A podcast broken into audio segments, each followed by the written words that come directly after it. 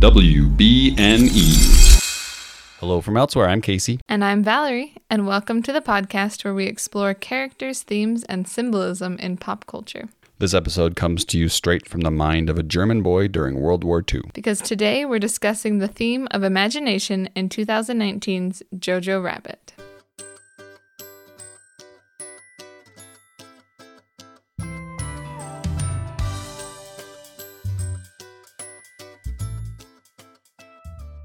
Hi, Valerie. How's it going? Uh, it's great. It's going great. How are you? I'm a little nervous You're nervous for today? this episode. Why are you nervous? I just know it's gonna be a little heavy, which is fine. Things have to, uh, things do get heavy sometimes. I just tend to be a uh, let's focus on the positive kind of thing, which is why I prefer comedies to dramas. But I think we'll I think we'll ultimately get to a positive point today. We just got to get through the heavier stuff first. I agree. Yeah. It's so we're talking about Jojo Rabbit, and what's interesting about this movie is when you watch it, there's a fantastic balance of comedic moments and the heavy topic of World War II Nazis and and everything that comes with that. Um, but I feel like when you talk about it, it's hard to uh, you can't show the comedy through our discussion here. Yes. So as we talk about the film, it's going to sound heavier than the movie itself feels. Right. Because That's my concern. I think you're right. The movie is like a master class in in tone and handling tone because it does go back and forth between lighthearted and heavy stuff, but it does it with aplomb. So Yes. You wouldn't think that you could laugh about Hitler, yeah, but it makes you laugh about Hitler. it's laughing at Hitler. Yes. because it's laughing at Hitler, yes. But yes, as we talk about the themes, I think it's gonna it gets into heavier yeah, heavier territory. it definitely does. But yeah, we're talking about imagination in Jojo Rabbit today. So Which is another ironic thing because when I think of imagination, the things that you tend to imagine personally, or the things we encourage our children to imagine, are like, oh, you're in a spaceship. Aren't Right. you flying through outer space? Or like you imagine the most joyful things because that's what we all want to experience. Yeah, Uh, we want to have adventures and things, and a lot of what he is imagining, I feel like, or, or I feel like when we talk about imagination in this podcast, it almost goes the direct opposite. Like, yeah. you're not imagining the most hopeful scenarios. This is the dark side of imagination for sure. Definitely. um, I, I guess just as, to start, so thematically, I think Jojo Rabbit is important because it's simultaneously like a snapshot of a singular moment in time from the perspective of this singular kid. You know, it's, it can be very specific, but it's also a very timeless, universal exploration of how we treat people based on what we imagine of them. I Oh, think that's why it's why it's so wonderful. It's super relevant. With that in mind, I wanted to start our chat today with an epigraph of sorts. Um, this comes from a philosopher named Jeff McMahan in his book Ethics of Killing. He says The powerful sense of collective identity within a nation is often achieved by contrasting an idealized conception of the national character with caricatures of other nations, whose members are regarded as less important or worthy, or in many cases are dehumanized and despised as inferior or even odious. When nationalist solidarity is maintained in this way, the result is often brutality and atrocity on an enormous scale. So we, we begin Jojo Rabbit by meeting this boy who has this powerful sense of national collective identity, right down to the Nazi propaganda covering his bedroom walls. And we learn that you know, right away his imaginary friend is Adolf Hitler. which is just so funny because you're like, um, who picks Hitler as their imaginary BFF? Yeah. But I think that's interesting for a lot of reasons. Uh, some we come to find out later, but some you see right up front. Like he is very much in, you know, a member of the Hitler's youth, and he is all about, you know, how Hitlering everybody as he runs down the street like a happy little boy. But like instead of saying hi, how are you? It's like Heil Hitler Yeah. the whole way, and so you get this immediately immediate sense that he is a big fan, Yeah. big fan of this guy, which they play up at the beginning of the movie in a wonderful, well, uh, not wonderful as in good, but as in like a very descriptive way. Yeah. Where you see old footage of like crowds who were like screaming and cheering when they saw Hitler get off a plane. And there's this idea that he was a national hero, icon, superstar to a lot of the people. But I think one of the things that's also really relevant is that his father, so JoJo's father, has been gone from home, off in the war, so Jojo believes, for the past two years. Now, when you're, let's see, how old is Jojo? He's only nine. Yeah, he's only nine. And so, from, you know, the ages of seven to nine, I don't know, how much do you remember from before nine? Like, I would remember my parents, but if they had been gone since you were seven, like, how much would you actually remember? Anyways, I think he's filling that missing father role with the father of their nation. Oh, interesting. Yeah. So there's a lot of uh, reasons why he would pick Hitler as his imaginary friend because Yeah. he's built up like an icon and because he's missing his own father in his life. And so he definitely picks him as the best of imaginary friends that you could possibly have.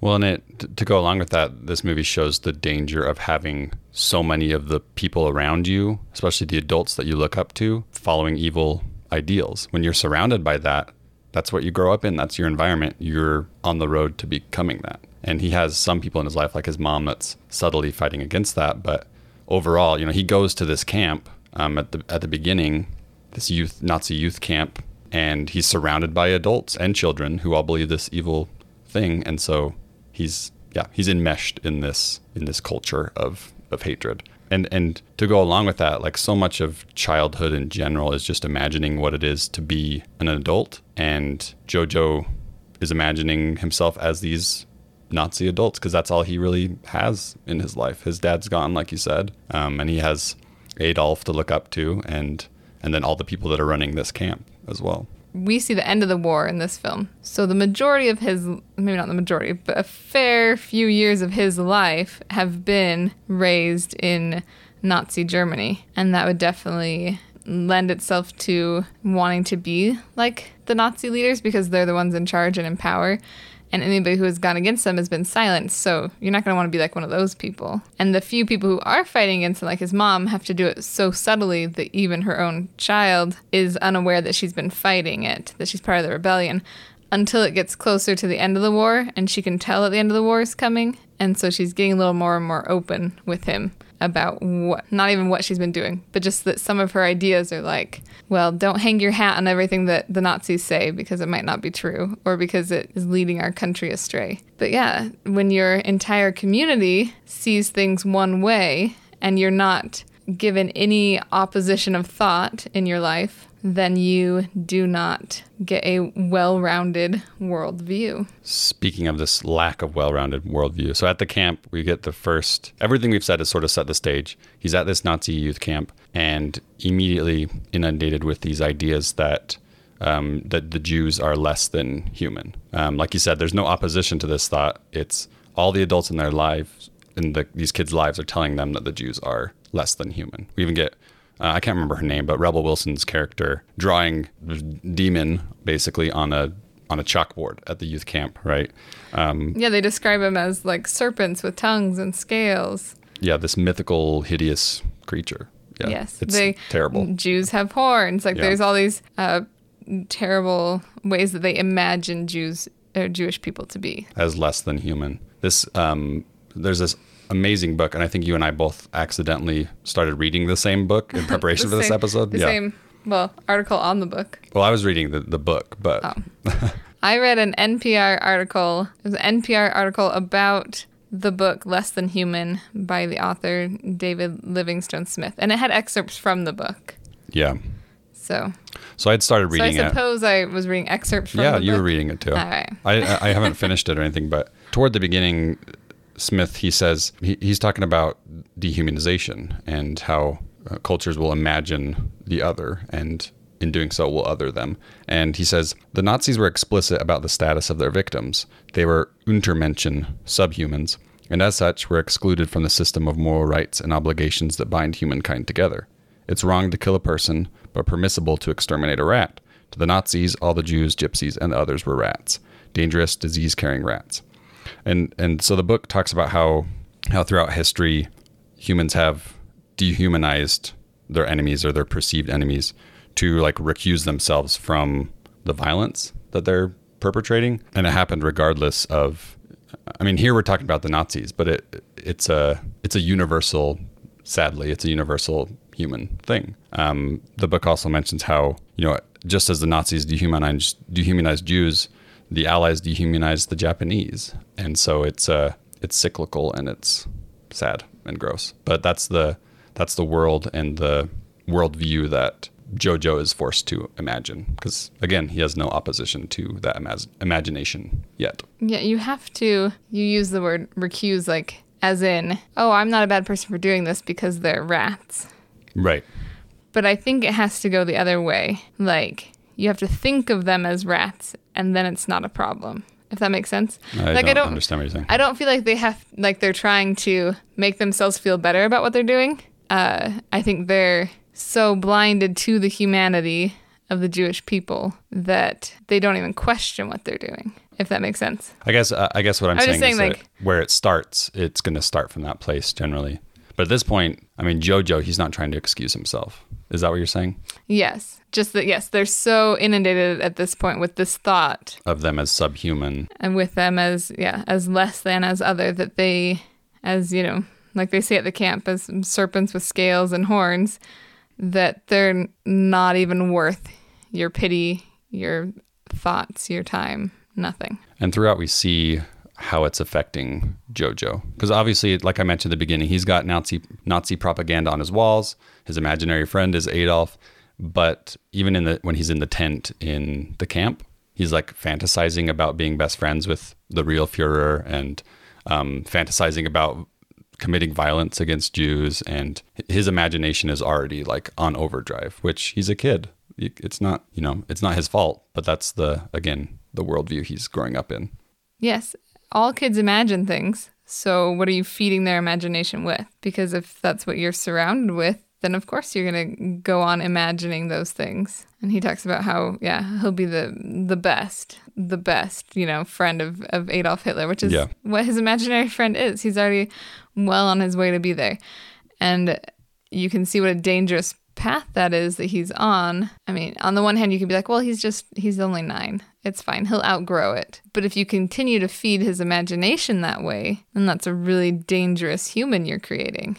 What other? I'm curious because you mentioned how maybe Adolf represents his um, him missing his dad and represents his desire to literally be best friends with the Führer. What other things might imaginary Adolf represent for Jojo? I think also his ideal, his idea of patriotism, like or like nationalism, like he has been sold the idea that Germany is the best, the number one, and everybody wishes that they could be like us. He mentions more than once throughout the movie that he is of Aryan ancestry, that he is pure, and that idea would also feed into his um, wanting to live up to this Hitler's standard um, and have Hitler as your best friend.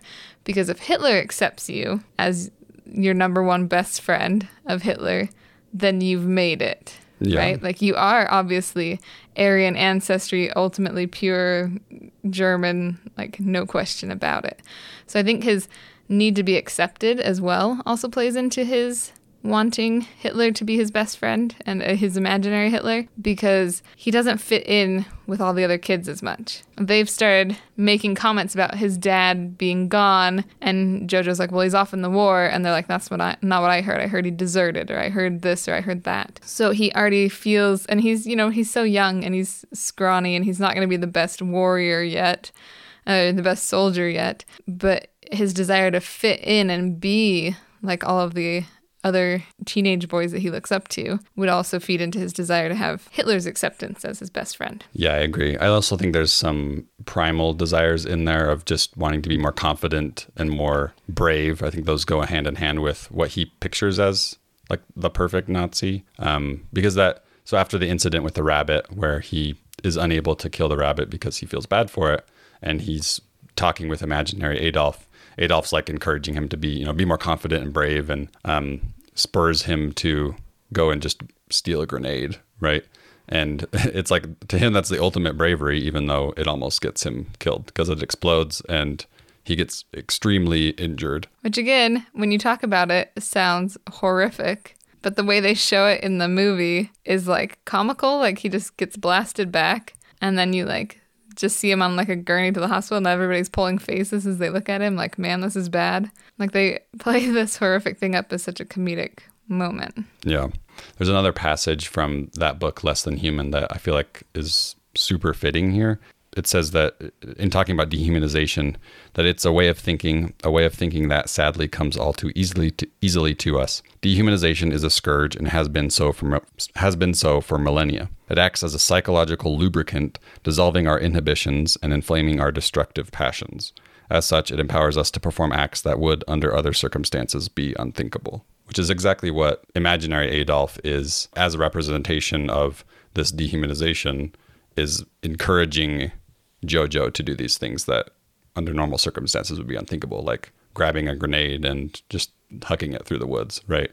Amidst that, Adolf here is that that psychological lubricant. It's a very good point. That leads into the quote that I have from that same book. Um, the one that I really uh, appreciated was it saying that it's really tempting because, like you were talking about, it's like this is what the Nazis did. They dehumanized the people, and it says, "quote." It's tempting to imagine that the Germans were or are a uniquely cruel and bloodthirsty people, but these diagnoses are dangerously wrong. What's most disturbing about the Nazi phenomenon is not that they that the Nazis are were madmen or monsters, it's that they were very ordinary human beings. I think that struck me the hardest because I like we mentioned this isn't just an, a Nazi problem. This is a throughout history. Anytime anyone has conquered another people or turned other people into slaves or and the names that we call people, those ways of dehumanizing them as making them less than are what lead to these terrible acts that Jojo is living his whole life seeing. So Jojo has all these ideas in his head about what Jews are. Um, they're monsters in his mind and he's imagining that and imagining violence against them and then he and about what germans are too what do you mean like you have to he not only is imagining what a jew is mm-hmm. the absolute worst oh yeah yeah and then he's imagining what a german is the absolute best right because adolf is his imaginary friend um, but he comes at this point or soon after the camp he comes face to face with the real the real jew yeah his first encounter with a yeah. real jew you know, th- this film is told through Jojo's eyes, sometimes even literally. Like after he gets in the accident, um, him him going through the hospital is a first person point of view shot, and this is his movie. It's told through his eyes, and so I think it's fitting that when he first encounters the girl in the you know in the in the walls in the upstairs, that it's told like a horror film because to him he's imagined Jews as as monstrous creatures. So of course the first time that he meets one he's going to imagine a scary thing. It's it's told like a horror film. It's not just like a unique way of telling the story. It's totally in keeping and, and fits his character as someone who imagines things um, that she would be perceived as a monster. Yeah, I like that thought. I had a similar line is that at first he just hears the, he hears the noises upstairs and he kind of assumes well maybe it's a ghost or something. Uh, what's especially fitting with his imagining that it might be a ghost upstairs is that this room that so her name is Elsa and she's living in like the there's like a little wall attic space um, off to the side of the room but the room that that space is in is his sister's room and we never really hear how she died but just we know that she we eventually find out that she's gone so this room that has been preserved and looks just like Inga's you know, could come home at any minute and live there, is the kind of room that would obviously be filled with a ghost. The ghost of Inga uh, or the ghost of Elsa. And in fact, Elsa makes that uh, comment later. She says, Perhaps we're all ghosts now and we just don't know it. Because they're all living a shadow of the life and the possibility of what they could be living, what they imagine they could be living in a different situation. Well, and even before that, when they first meet, she pretends she like plays into his imagination. Like he says, "Are you a yes. ghost?" and she's just agrees with him that yeah, I'm a ghost. Um, later, she's like mentioning how you know how much we like the taste of blood. Like she plays into all these insane stereotypes that have been imagined in his head. Which why do you think she does? I don't know. I I feel like because I have a couple theories. I feel like it's hard for me to want to know if I I don't know. I think that one is it's part of her sense of humor. She's just a funny character. And so I think she plays into that. I also think that maybe she's feeling a little bit hopeless and that so she just kind of lets it happen sometimes. I don't know. Cuz like with the humor thing, um, at one point she she's like, "Well, you should know about us. What you should know about us is that we that the Jews were allergic to food. So don't bring us any food or we'll die. With the thought that he will bring her food and then she won't be hungry anymore. Right. Right. Um, so she's kind of using it to her advantage with a little bit of a sense of humor. But I don't know. What are your what are your thoughts there? Why she plays into his imagination? I think f- at first she wants to keep the upper hand. If he exposes her, then she's she's dead. That's it. She's gone. And so is his mom, and so is probably Jojo gets incriminated as well. So I think she plays it up because if she can keep the upper hand and have him afraid of her, then he potentially won't turn her in. The other idea I had is that she sees what a uh, what would you what would you call a, a fanatic? Even his own mom calls him a fanatic. So she sees what a fanatic he is, and is to the point where she's like, "Well, nothing I say is going to change your opinion." I mean, in today's political climate, I've had lots of conversations with people where I'm like, "Well, there's no point in arguing with you because no matter what I say, it will not change your opinion. It is solidly formed." So I think those are a couple of the reasons why I think she plays into his Jewish stereotypes that he keeps laying out. So after this first encounter, uh, his imagination, Jojo's imagination continues because he has a conversation with imaginary Adolf. And they're both talking back and forth about how, oh, she must have used her mind powers on me. So we get like hints throughout the movie of just random ideas that he's had put into his head um, or that he's imagined himself. that same conversation where because Jojo's a kid and so he looks to his imaginary Hitler as the one with all the answers. But Hitler says, "Why do you expect me to know?" Which I think is just so fitting because first of all, he is Jojo. Jojo, but then also I think it's a subtle uh, knock at the real Hitler. Like, why do we expect him to know or him to have all the answers? but then I also just side note, I love his little offhanded. Um, Hitler says, "Yeah, I, I've got to go. We're having unicorn for dinner tonight," and it's just such a little kid moment in such a big kid conversation that they were just having. Is that like the fanciest dinner that you could imagine? Unicorn, Unicorn? maybe. I don't know. Well, in that same encounter, he, um, it, it's almost like a throwaway comment, kind of like the unicorn thing, but that he, well, you know, everyone knows Hitler has bomb-proof legs, which Jojo himself would be wishing for because he just got his leg blasted. He wishes Mm-hmm. He for himself. He fantasizes yeah. for himself that he would have bomb-proof legs. I also think it also goes back to that, like I mentioned, that imaginary Adolf represents some like primal feelings too, because imaginary Adolf always reacts with a, with more anger than Jojo does. So like he's getting really angry when they're talking about Elsa in a way that Jojo kind of tries, but he's not super He's great at expressing scared. it. Yeah, He's like a little kid, and I think that goes back to his idealization of what a good Nazi is. Is that if he were, you know, a, a real Nazi, he'd be able to feel that same anger toward the toward this Jewish girl instead of feeling fear toward her.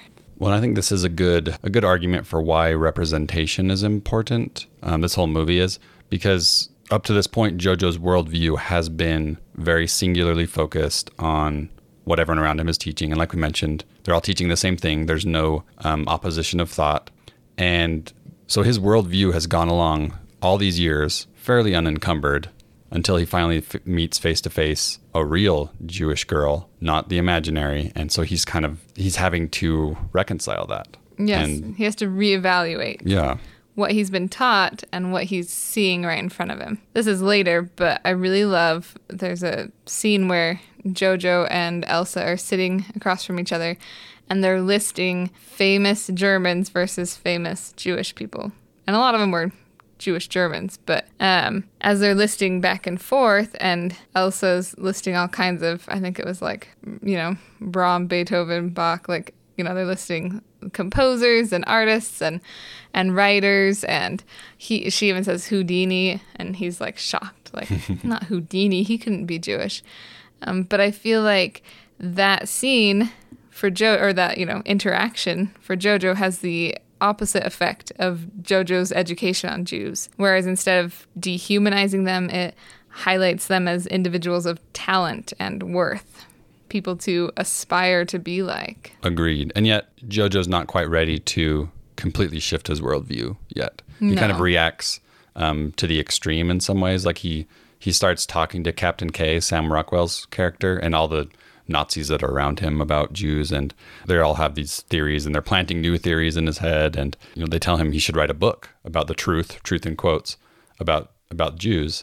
And so then he starts compiling this book of what he's imagining Jews are like, which of course is a lot more monstrous creatures and just insane theories. Right. And he's trying to enlist uh, Elsa to help him with this book because obviously she would know she's Jew. And I love when she says, he tells her to draw a picture of where the Jews live, which is such a little kid idea. Like, obviously, all the Jewish people are hiding in one of the exact same spots. Like, so draw me a picture of where all the Jews live. And then she draws a picture, a very unflattering picture of Jojo. And he says, you know, this is just a dumb picture of my head. And she says, yeah, that's where we live which is such a good line to point out the way that he has been imagining the Jewish people to be is super unrealistic and just fictional. It shows Elsa's wisdom that she realizes how much imagination, this dark side of imagination, has played in the heads of Germans, especially these young, impressionable ones. It does. It definitely says, shows some maturity on her part to be able to understand um, how they're viewing her. Because I feel like a younger child would be just completely taken back. Like, why? Why do they hate us? This doesn't make any sense. But she can see that it's these dehumanizing beliefs that they've been taught and played into. I mean, she was friends with Jojo's sister, with Inga. So she knows that there are kind Jewish people and she knows that there are plenty who have been uh, brainwashed to believe these things and they can come from the exact same household. And it is really scary how far down the rabbit hole, not, you know, no pun intended, that Jojo is when um, he's asking about Jews and Elsa says, We're like you, but human. And he says, Be serious. So he's he's he does not picture them as human. You know, he gradually starts to, but I, I think there's this in that same book, Less Than Human. There's another few sentences that I think are fitting. Um, Smith's talking about how when people are dehumanized, it strips them of the idea of humanity, you know, in the eyes of the oppressors. And he says, um, in their eyes, what was left was a creature that seemed human, had a human looking form, walked on two legs, spoke human language, and acted in more or less human ways, but which was nonetheless not human. Dehumanization is the belief that some beings only appear human, but beneath the surface where it really counts, they aren't human at all, which is what JoJo's coming to terms with. Yes. Anytime people are faced with the other or create an us versus them mentality, it's dangerous. Can we shift for a second and talk about Elsa's use of imagination? And we'll we'll come back to JoJo as he's continuing to learn and grow. But I think it's interesting that to contrast JoJo's version of imagination with Elsa's. Because with Elsa, we as the audience don't know it yet, but she's still imagining Nathan, even though Nathan's passed away. He died in the war. Um, who's her her former fiance? Um, in yes, she has big plans. She and Nathan were going to meet up in Paris and live happily ever after. And Nathan was fighting for the resistance, and and JoJo starts to write these pretend letters from Nathan, and she doesn't discourage him because she needs any piece of hope she can get. Right. To her, imagination, I think, is a distraction. Whereas with JoJo, it's um, he's trying to grow up. For her, it's a distraction. But she does. She um, also, along the same line, she asks. Sorry, not to interrupt. Go ahead. And say, um, she they show a conversation between her and uh, Rosie, JoJo's mom, where she says, "Well, Rosie says, you know, I didn't get to see my daughter grow up into a woman, so I'll just have to see you grow up into a woman instead." Feeding her those little bits of hope that she will have a future after this war. And the idea, uh, or then Elsa asks Rosie, what does it mean to be a human? You know, I don't even know what it means. And so she likes hearing Rosie's romanticized version of what it means to be a, uh, to be a woman. Did I say to be a human? I meant to be a woman. Um, right. Yeah. I, I think that's a fascinating contrast where Elsa is imagining herself as a woman, but it's all real possibilities it's all in the future. Whereas Jojo, he's imagining himself and what it means to be a man.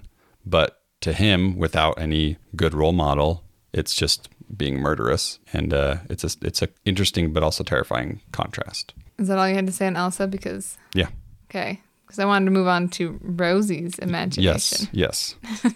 because I think we can clearly see that Jojo gets a lot of his imagination from his mother. Um, she plays it up in a lot of ways. She says she calls him field sergeant as he leaves the the house, and he says, "Is it dangerous out there?" And she says, "Extremely," um, which is a, a playful way of pretending that it's not actually dangerous when it is. Right. There's some reverse psychology going on there. Yeah. But what I think is really interesting about Rosie is that she has to imagine a lot around JoJo. I think we're seeing her toward the end of the war where she's starting to be more open with him. But how much can you tell your five, six, seven year old child about what you're actually doing that they won't accidentally blab to a friend and get your whole family killed? So I feel like if you're working in the resistance and you had small children, could you really share with them? Or do you have to pretend that you believe what everyone else is believing, even when you don't? Right. She's fascinating because she also is letting JoJo imagine pretty much whatever he wants. She lets him she lets his imagination run wild. Like her her yeah, her motivations are so interesting because she lets JoJo imagine that her dad that his dad is fighting in the war, but as a Nazi. She doesn't tell him the truth. She lets him imagine whatever he wants to about the dad. She lets him put up the Nazi propaganda in his bedroom. She's not putting like any overt ideas of resistance into his head. It's all, if at all, it's it's very subtle. And it's all to protect him, which is super heroic, but also really sad. And you have to imagine there's a lot of fear in her like, how far do I let him go down this road of hate and Nazism before I step in and hey, say, hey, stop imagining Jews as this, or stop putting these posters on your wall because it's a it's a scary path. I know when you think about it from a parent's perspective, it's like, well, we try to teach our children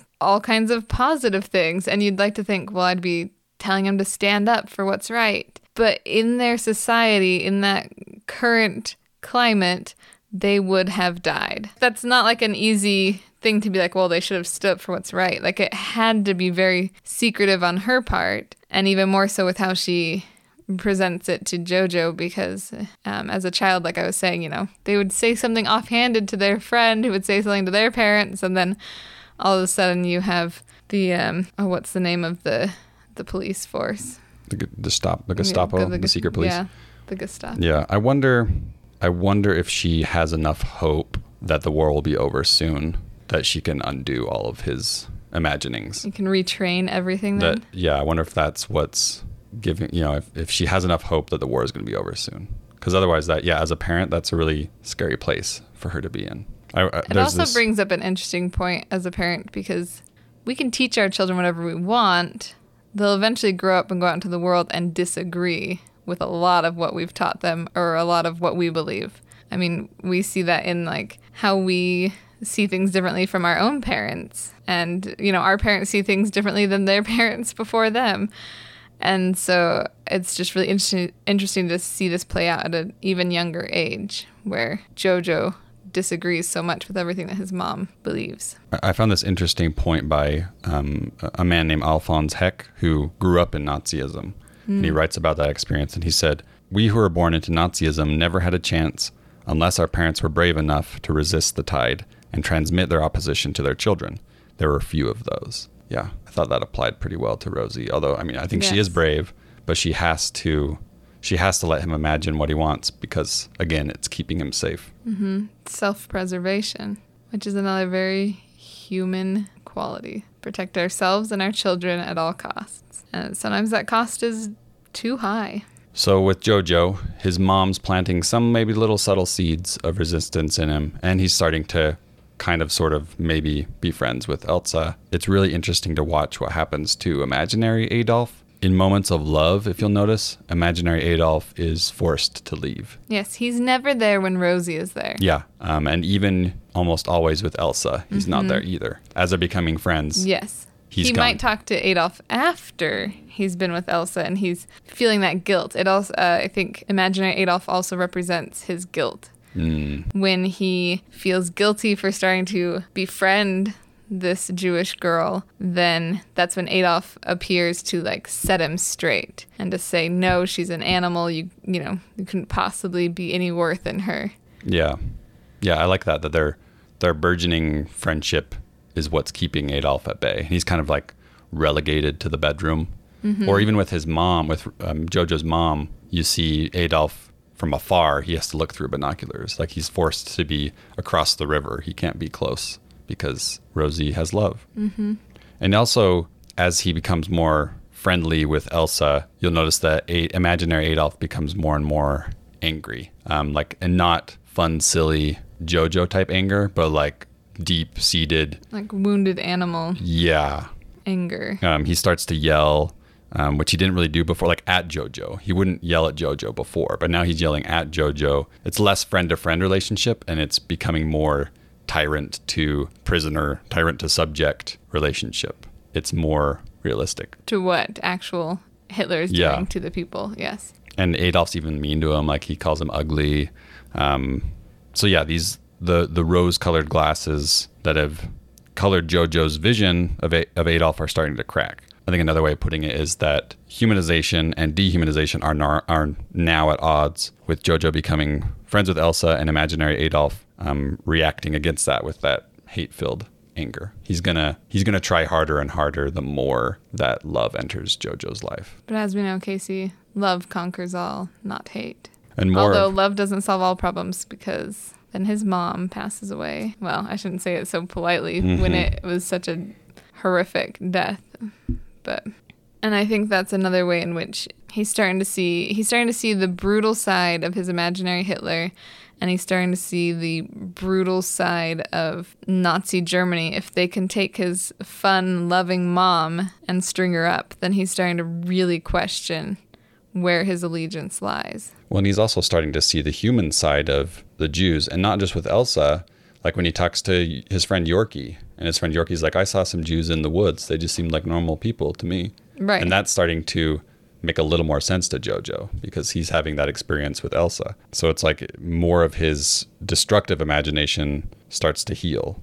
And also when Elsa calls Jojo out, she tells him, "You're not a Nazi. You're just pretending."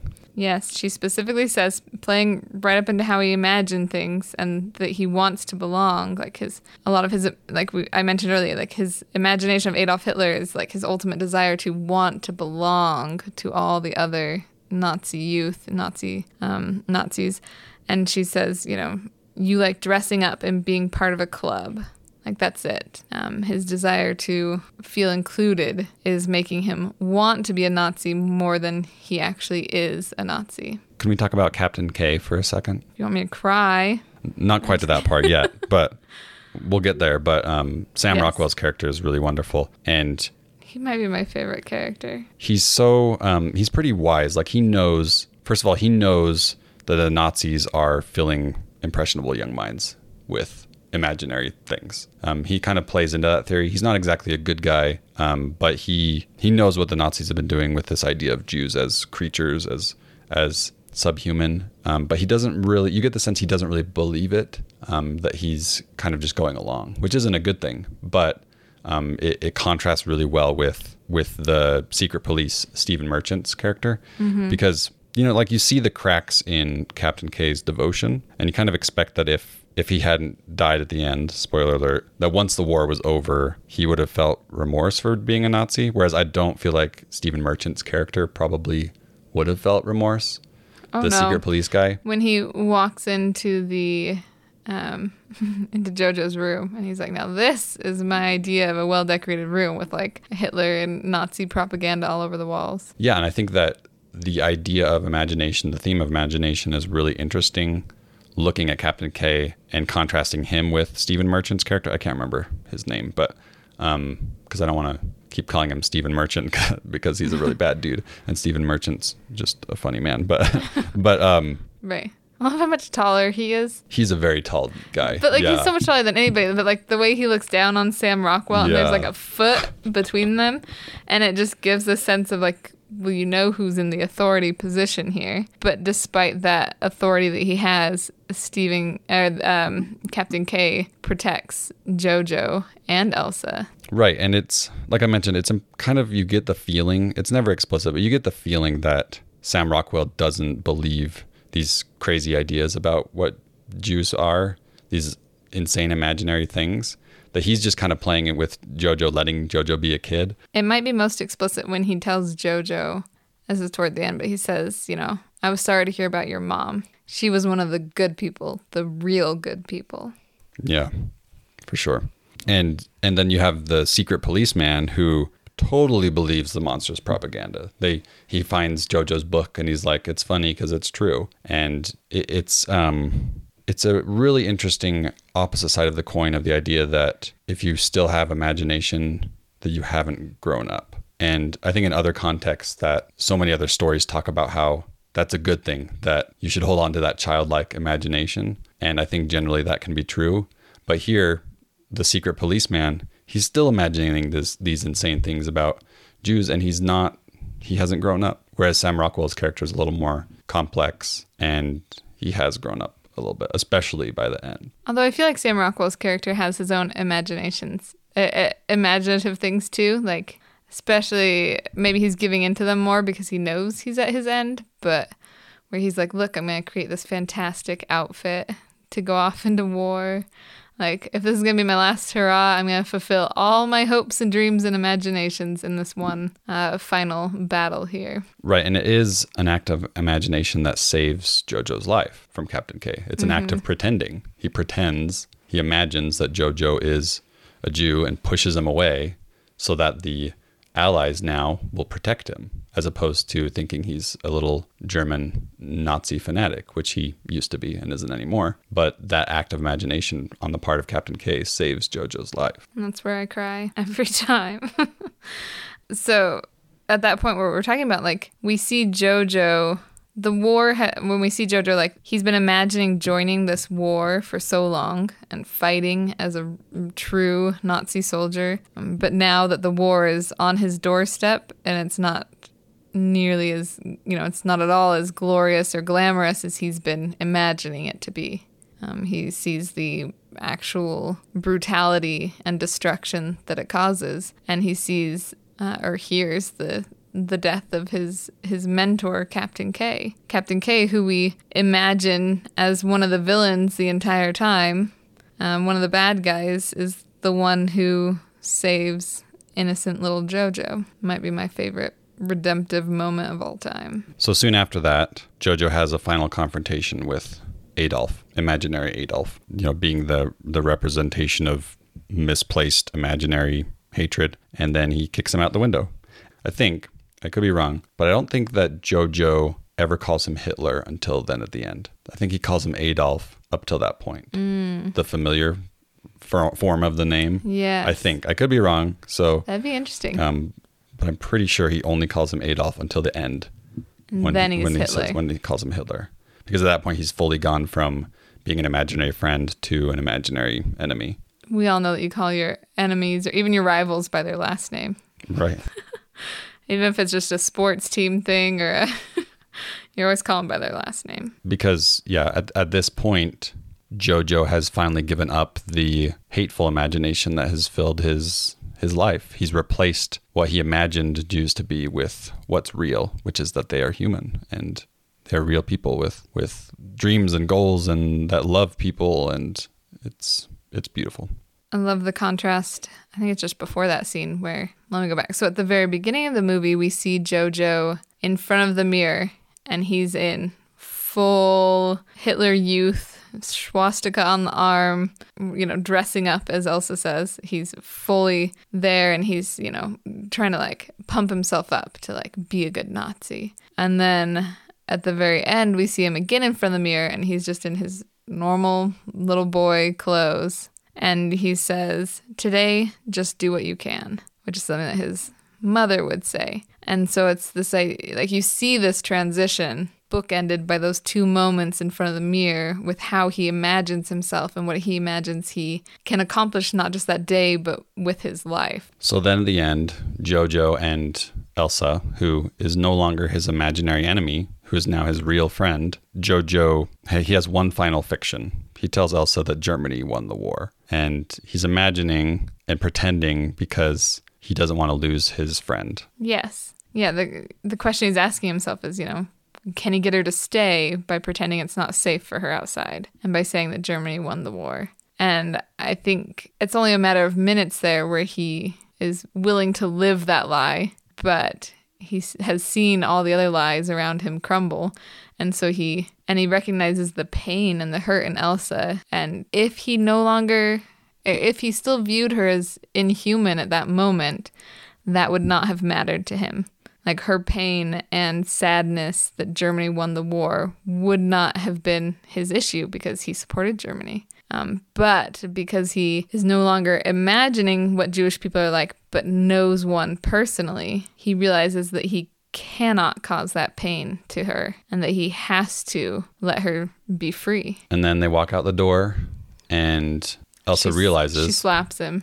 True. She, she realizes it, so. slaps him for for his imaginings, his pretending, and then they dance. And note that they dance to imaginary music. It's not coming from anywhere. Mm-hmm. And at this point, the imaginary the imagination is a positive thing, much like his mother used throughout the movie. She asked, or he asked, who asked? Somebody asked her what the first thing she would do when the war was over. Yeah.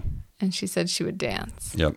Which I love that because it's something again that's ro- something Rosie always did was dance as a Dance. dance as an act of resistance and and here dancing is an act of freedom with jojo rabbit it's it it shows that it's it's hard to accept a different worldview. Like when the imaginary comes to battle with reality like jojo he has imagined his whole life jews as evil creatures only only to become friends with one. That's hard. Um, he's imagined nazis as heroes only to have his imaginary friend turn into an imaginary enemy and the secret police invade his house and his real friends now in danger. That's all really hard. Even his his city the houses and streets have a fairy tale quality in the beginning. Uh, he finds his mother hanging in the streets and the eye-like windows of sad houses looking down with the city's invasion coming soon after. That's really really hard. Um, war comes and none of it is romantic like you had mentioned and it's all hard for jojo who i think is a hero because he allows his hateful worldview to crumble and he replaces it with love for for his mom for elsa he replaces hatred which is an imaginary thing with love which is real so for me like i think jojo rabbit distills down to the ideas that one you can't hate someone once you truly see them and two changing a destructive worldview is a truly heroic act I agree. I love the way that Jojo becomes his own hero, and he no longer needs an imaginary hero um, because he can now stand up on his own two feet. He realizes it's like when he was filled with hatred, he needed an imaginary hero, but when he's filled with love, he is his own hero. I love that. One final thought that I had about the, as I was mentioning about Captain K and the secret police man, um, and how that interaction of imagination and adulthood. I don't think I don't think the movie is saying that you have to give up your imagination to grow up. I just think that the movie is saying that growing up means recognizing when imagination is protective or creative in like the true sense of the word creative like jojo's mom's use of imagination um, when elsa's pretending to be the sister to protect them and also the end dance is a, a creative free act so realizing that versus realizing when it's destructive and i think that's what becoming an adult is and i think that's what jojo does to grow up Love it. So many good messages in this movie. I'm assuming if you've listened all the way through that you watched it first, but maybe go watch it again. well should we close out the episode valerie Sure. We don't have any homework for next time other than watch Star Wars, like no Star Wars, but other than that, there's no specific homework for next our next episode. It's like when the teacher writes no homework up on the whiteboard and you're mm-hmm. like, yes. exactly. So we have three new patrons this month, the month of So January. exciting. You guys are the best. The best. We have Zachary, Annie, and Tanner. Welcome, peeps, beeple, as we like Welcome, to call them in the Discord, the beeple. We love new beeple. If you want to become a patron of Hello From Elsewhere, just go to patreon.com slash hello from elsewhere. And then you can join us for just $3 in the Discord. Or maybe you want to pay $7 to become a swashbuckler of Elsewhere. And then you get our bonus episodes every other Friday. Then you can have Hello From Elsewhere every Friday of your life. Our boat always has room for more swashbucklers, so We'll please just- join us. We'll just build a fleet. I'm cool with that. There you go. Leave a review for Hello from Elsewhere on iTunes or Apple Podcast. It really, really, really helps people find our find our podcast. We recently got the nicest review Yeah, And we Super don't know who nice. it's from. No, we don't know them personally. That's always the surprising one. You're like, oh, it's not a friend. The first few, it's like, oh, there's my cousin, you know. Mm-hmm. But no, the latter ones have been people like, I don't know who this is. It's wonderful. We feel extra special if you love us, even though we don't know you personally. You can follow us on Instagram and Twitter at elsewhere underscore pod. Our cover art is by Vaishon Brandon. You can find his graphics on Instagram at graphfight.vmb. Hello from Elsewhere is a proud member of WBNE, a podcast network focused on positive and engaging content. And WBNE has exciting news. Three new podcasts with all new hosts will be joining the network. In the coming weeks, we'll be teasing these shows, so stay tuned. In the meantime, here's a promo from veteran WBNE podcaster Mary Clay Watt, host of That's What I'm Talking About.